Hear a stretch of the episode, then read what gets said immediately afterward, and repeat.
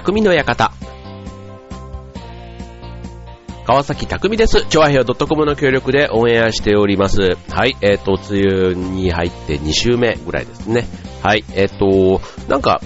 梅雨といってもそんなにしとしと降っている雨はあんまりまだないかなと。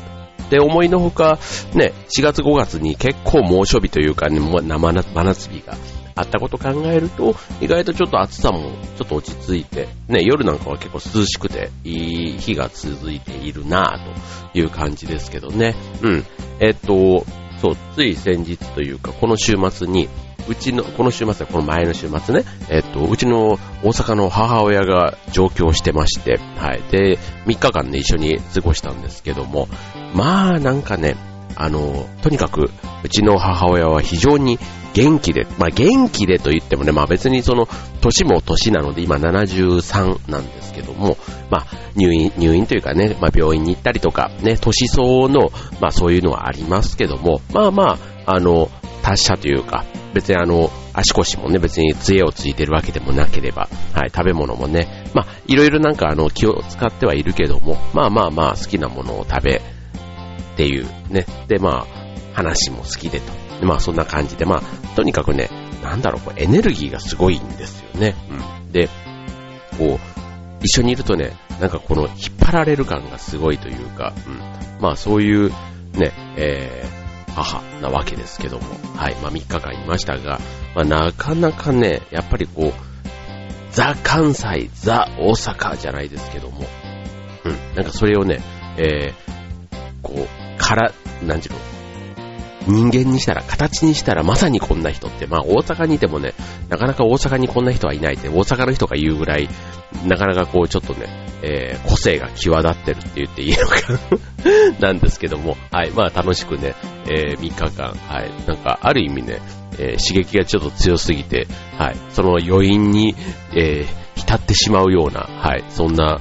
えー、母なんですが、はい。まあ楽しくね。まあ梅雨時期ですから、まあ天気のね、えー、崩れも考えると、まあちょっと行くね、どこに行こうかなっていうのもね、ちょっと考え考え、えー、まあちょっと蒸し暑いところとかね、なんかそういう外よりは、まあなるべくね、こう屋内で移動もなるべく、こう、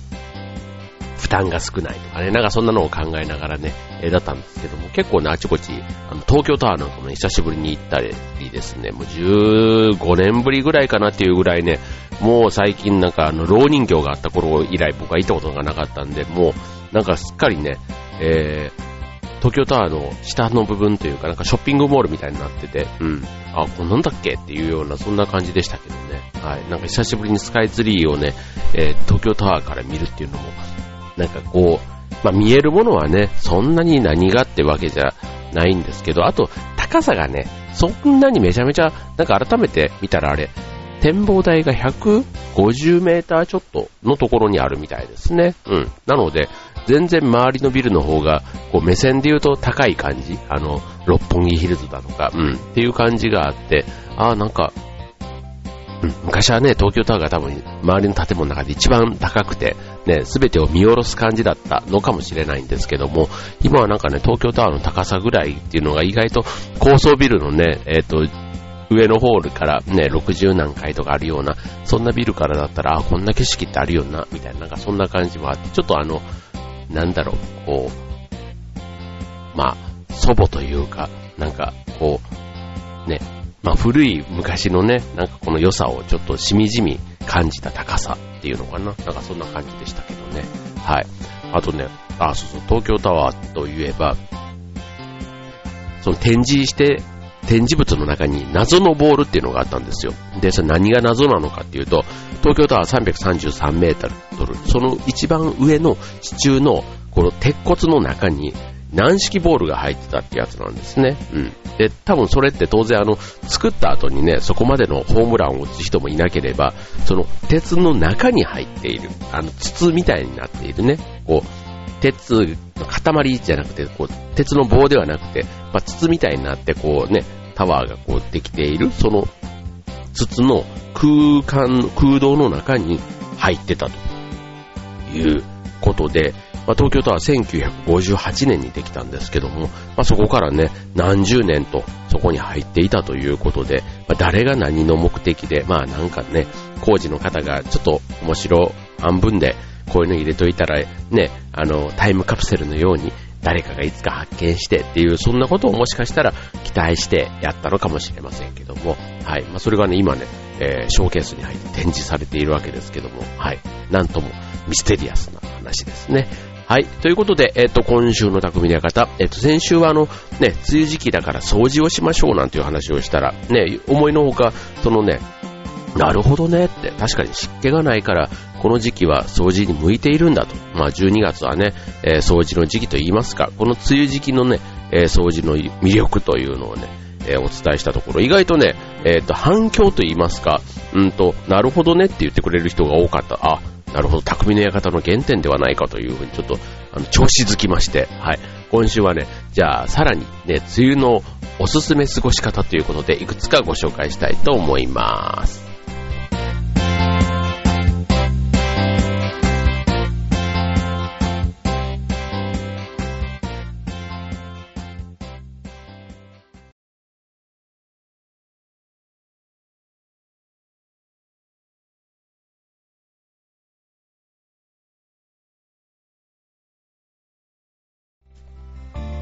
はい、えー、今週の匠の館は、梅雨の過ごし方ということでね、はい、えっ、ー、と、先週の、えっ、ー、と、掃除も、そういう意味では一つの過ごし方ということで、えっ、ー、と、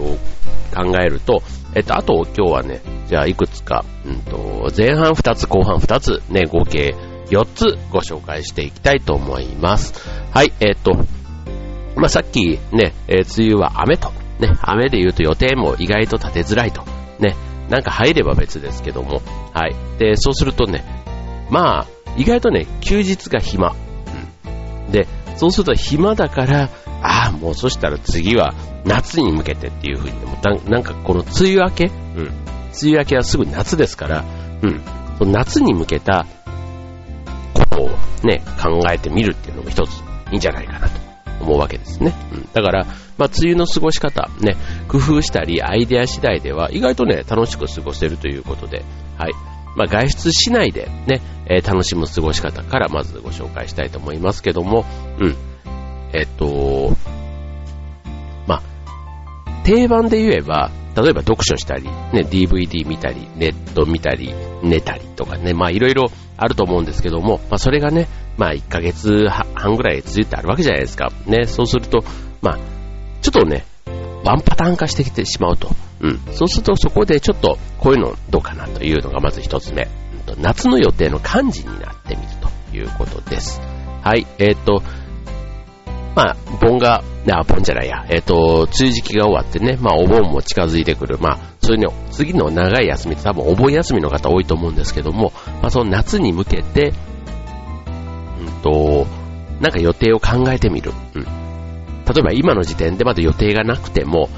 ね、夏休みの予定、今からだったらいろいろね、まだ、あの、穴場というか人気のスポットもね、予約が取れたりしますし、うん。まあ、家でね、こう、もしネットを見てるって、ね、ネットを見て、見て終わりっていうことではなくて、ネットを見て、なんかその夏の旅行のプランを考えてみると。ね、意外とね、旅行のプランとか考えるの好きな人とそうじゃない人って結構バッと分かれちゃうと思うんですね。うん。だからそういうのが好きな人向けの過ごし方になりますけども、うんと、なんかね、お盆休みっていうね、その、まとまった休みが取れるところで、うん、こう自分でね、計画をしてみる。ね、こう計画を立てるとそこに向けてね、なんかこうワクワク感が高まってきたりするじゃないですか。で、意外とね、こういうことを同じようなことを考えてる人が周りにいたりして、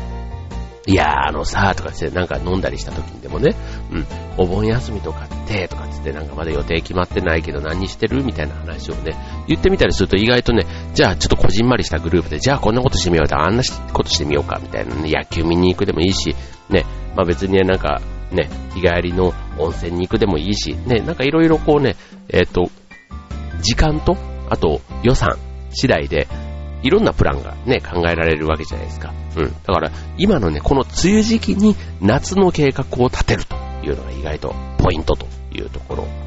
になりますね。はい。まあ、さっきね、日帰り旅行なんて言いましたけども、バスツアーなんていうとね、意外とその移動手段がね、こう、出発地点からその各所を全部バスが移動してくれる。うん。で、ね、最後また送ってくれるじゃないですか。うん。で、そうするとね、あんまりこう日中ブラブラしなくていいとかね、あとバス旅行だと、もうバス会社がちゃんとプランを考えてくれたり、あと食事の手配とかも、ね、全然待ち時間なく、すごく効率よく。で、しかも何がいいかというと、ね、ドライバーの方が空調をちゃんとやってくれてるっていうところが、ね、嬉しいじゃないですか。戻ってきたらね、ちょっとね、涼しくなっている。うん。そういったところもね、あと運転をしなくていい気軽さ、ね、飲めるなんていうところもね、えー、良さかなって思いますから、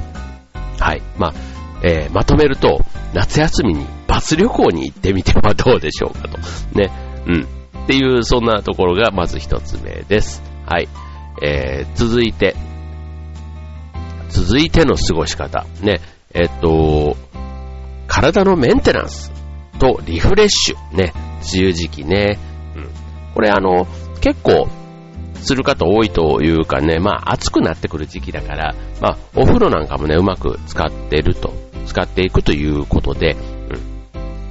えっと、ズバリ、何かって言ったら半身浴。うん。これね、女性結構半身浴をするね、あのへそから上あたりはこう出して、うん、長いことね、こう本を読んだりとか、なんかすごいね、長いこと時間過ごす方いたりしますけども、あの、男性は意外と半身浴ね、やってる人って最近でこそね、ああいう、あの、美男子じゃないけども、こう、美のブームだったりするんで、こう、は、ね、汗をかくだとか、ね、そういったことで、デトックスとかね、なんかそういったことから、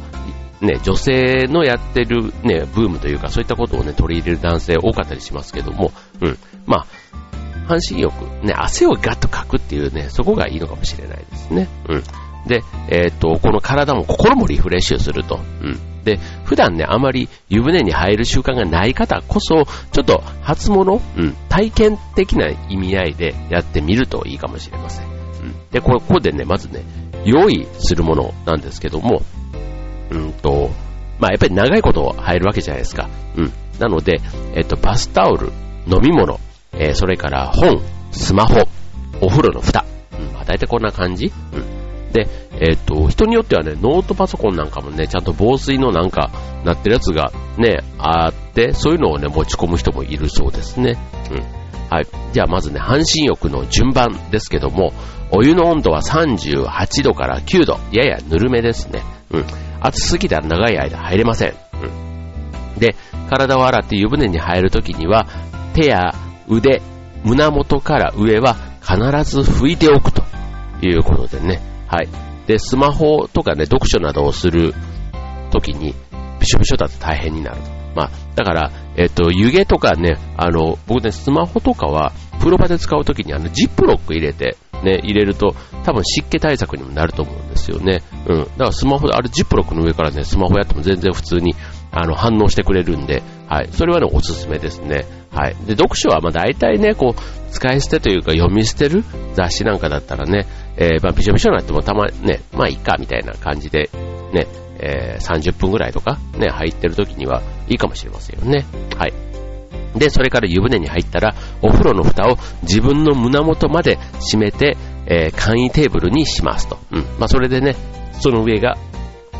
テーブルになると。あと、湯船からね、蒸気が顔に当たらなくなるので、のぼせ防止にもなるんですね。はい。あとあの風呂の蓋がサウナ状態になるので、発汗作用が増えると。うん。いろいろね、テーブル代わりという以外にもね、えー、用途があるわけですね。はい。で、あと、風呂蓋についている水分をタオルで拭き取る。うん。で、これあの、テーブルになる蓋の水分を、えー、取っておかないと、あの、スマホとか本とかね、置いたらそれだけでびしょびしょになっちゃいますから。うん。はい。だからさっきね、スマホはね、ジップロックに入れるっていうのがおすすめですね。はい。で、あとはセッティングと。うん。あの、スマホでね、こう、音楽を流しながら読書する、なんていうのがね、まあ一番定番かもしれませんけどね。はい。そして、えー、バスタオルも手元に置いて、えー、流れる汗を拭き取っていくと。うん。で、これでね、えー、っと、やると、なんと、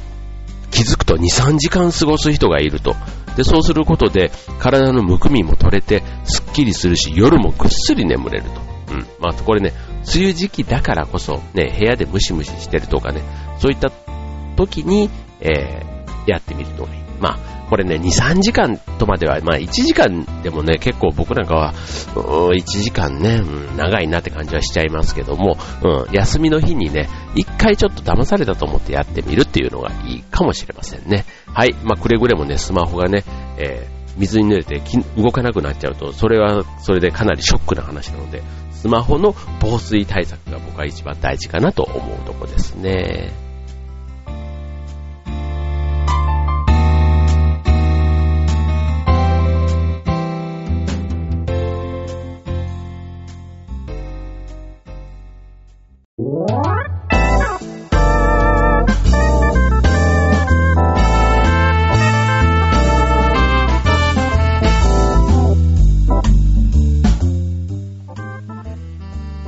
はい、えー、今週の匠の方は、梅雨の過ごし方ということでね、えっ、ー、と、今日3つ目です。はい、えっ、ー、と、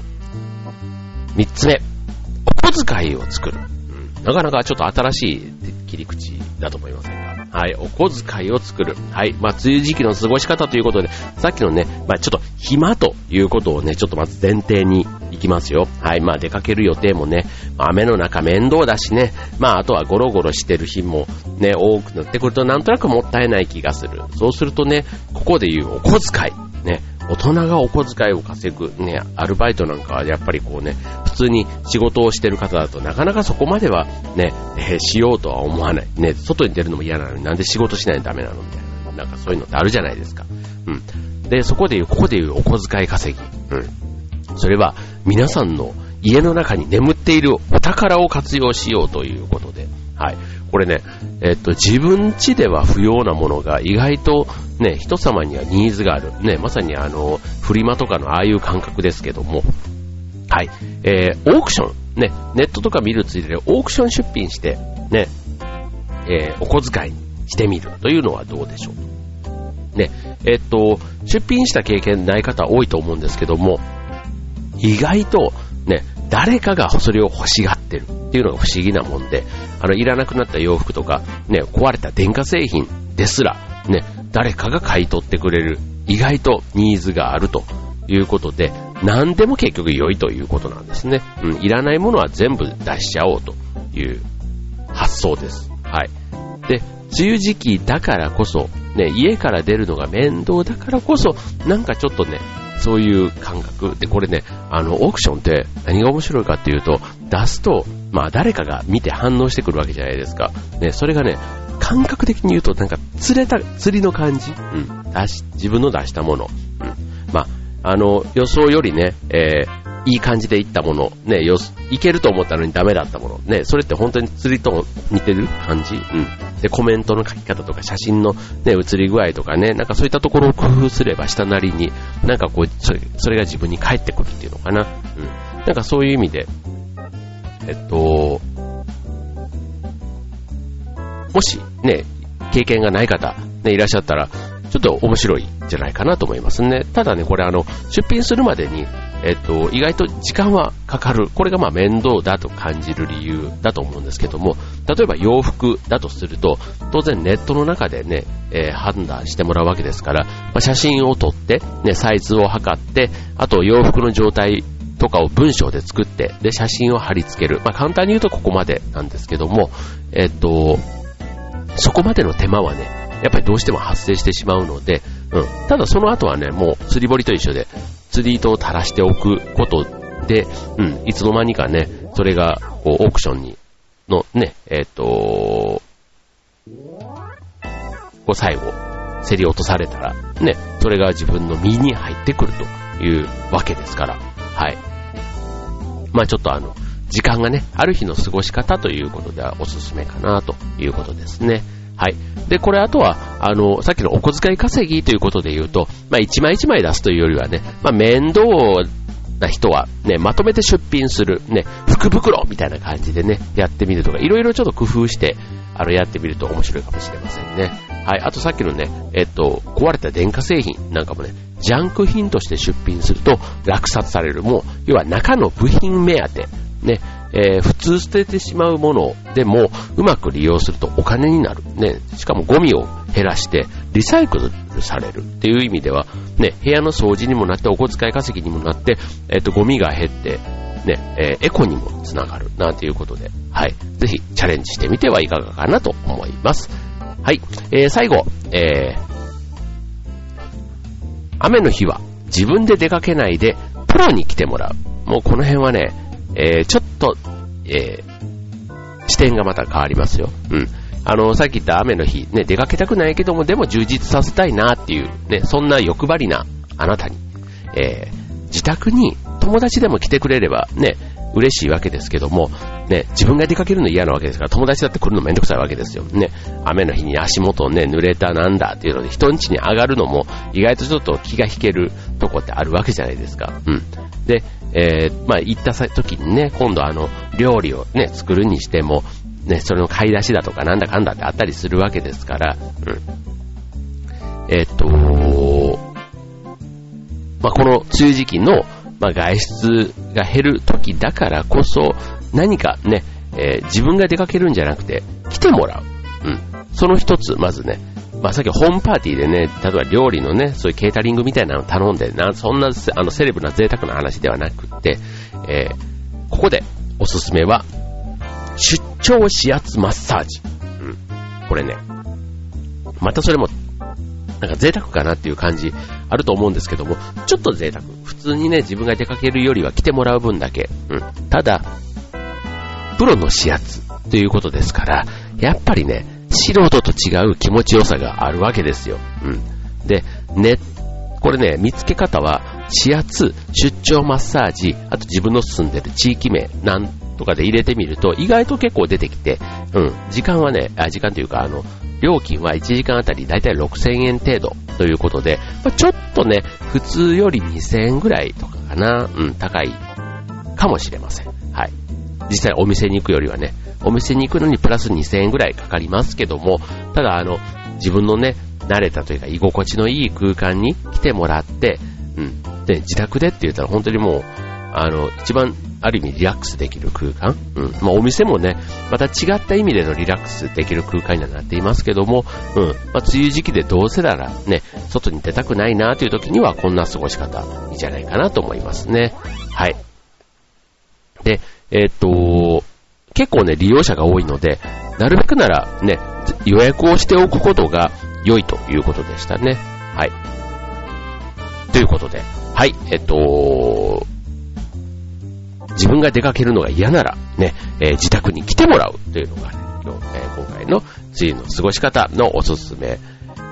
トップ4、トップ1、僕がおすすめする、えー、過ごし方でした。ね、えっ、と、雨に降っていっ、雨が降ってたら来てもらえば良いと、ね、いう、その逆の発想、うん、なかなか、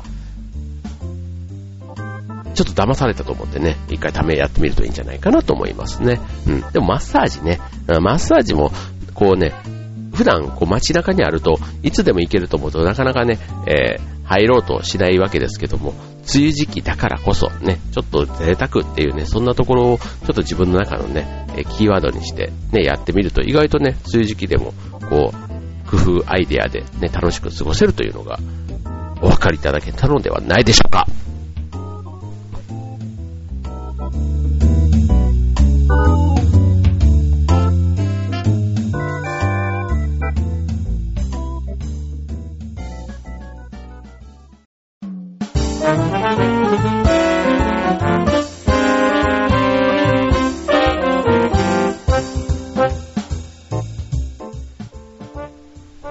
えー、今週の匠の館は、梅雨の過ごし方ということでした。はい、えー、梅雨っていうのはね、えっと、梅の雨と書くじゃないですか。うん。で、これなんで梅の雨って書くのってとこなんですけど、えっと、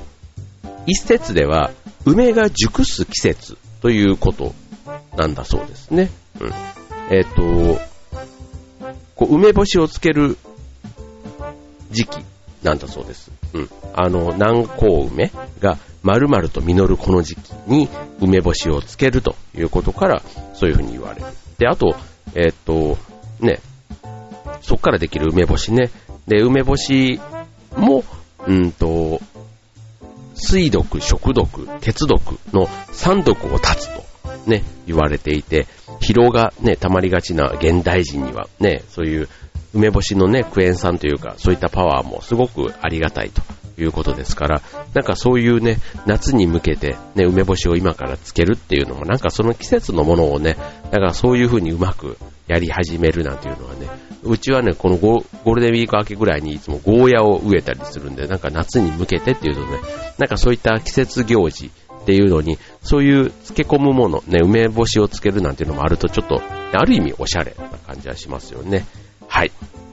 ということで、えっ、と、まあ、梅雨のね、えー、どんよりした朝も、ね、ぜひね、梅干しの酸っぱさで、なんか梅干しの別に PR をするつもりではないんですけども、はい。そういうね、えー、梅干しの酸っぱさでしゃっきりね、えー、気持ちよくね、一日過ごせたらいいなと思いますね。はい。ということで、えー、まあ雨がね、まあ多いというのも、まあそれはそれで梅雨のね、ありがたみということで、空梅雨になるとね、この後夏場にちょっと困っちゃったりするわけですから、はい。えー、ちょっと今ね、えー、梅雨時期、なんか気持ちが晴れないという方、ね、今週の匠の方ぜひ参考にしてください。では今週ここまで。バイバーイ。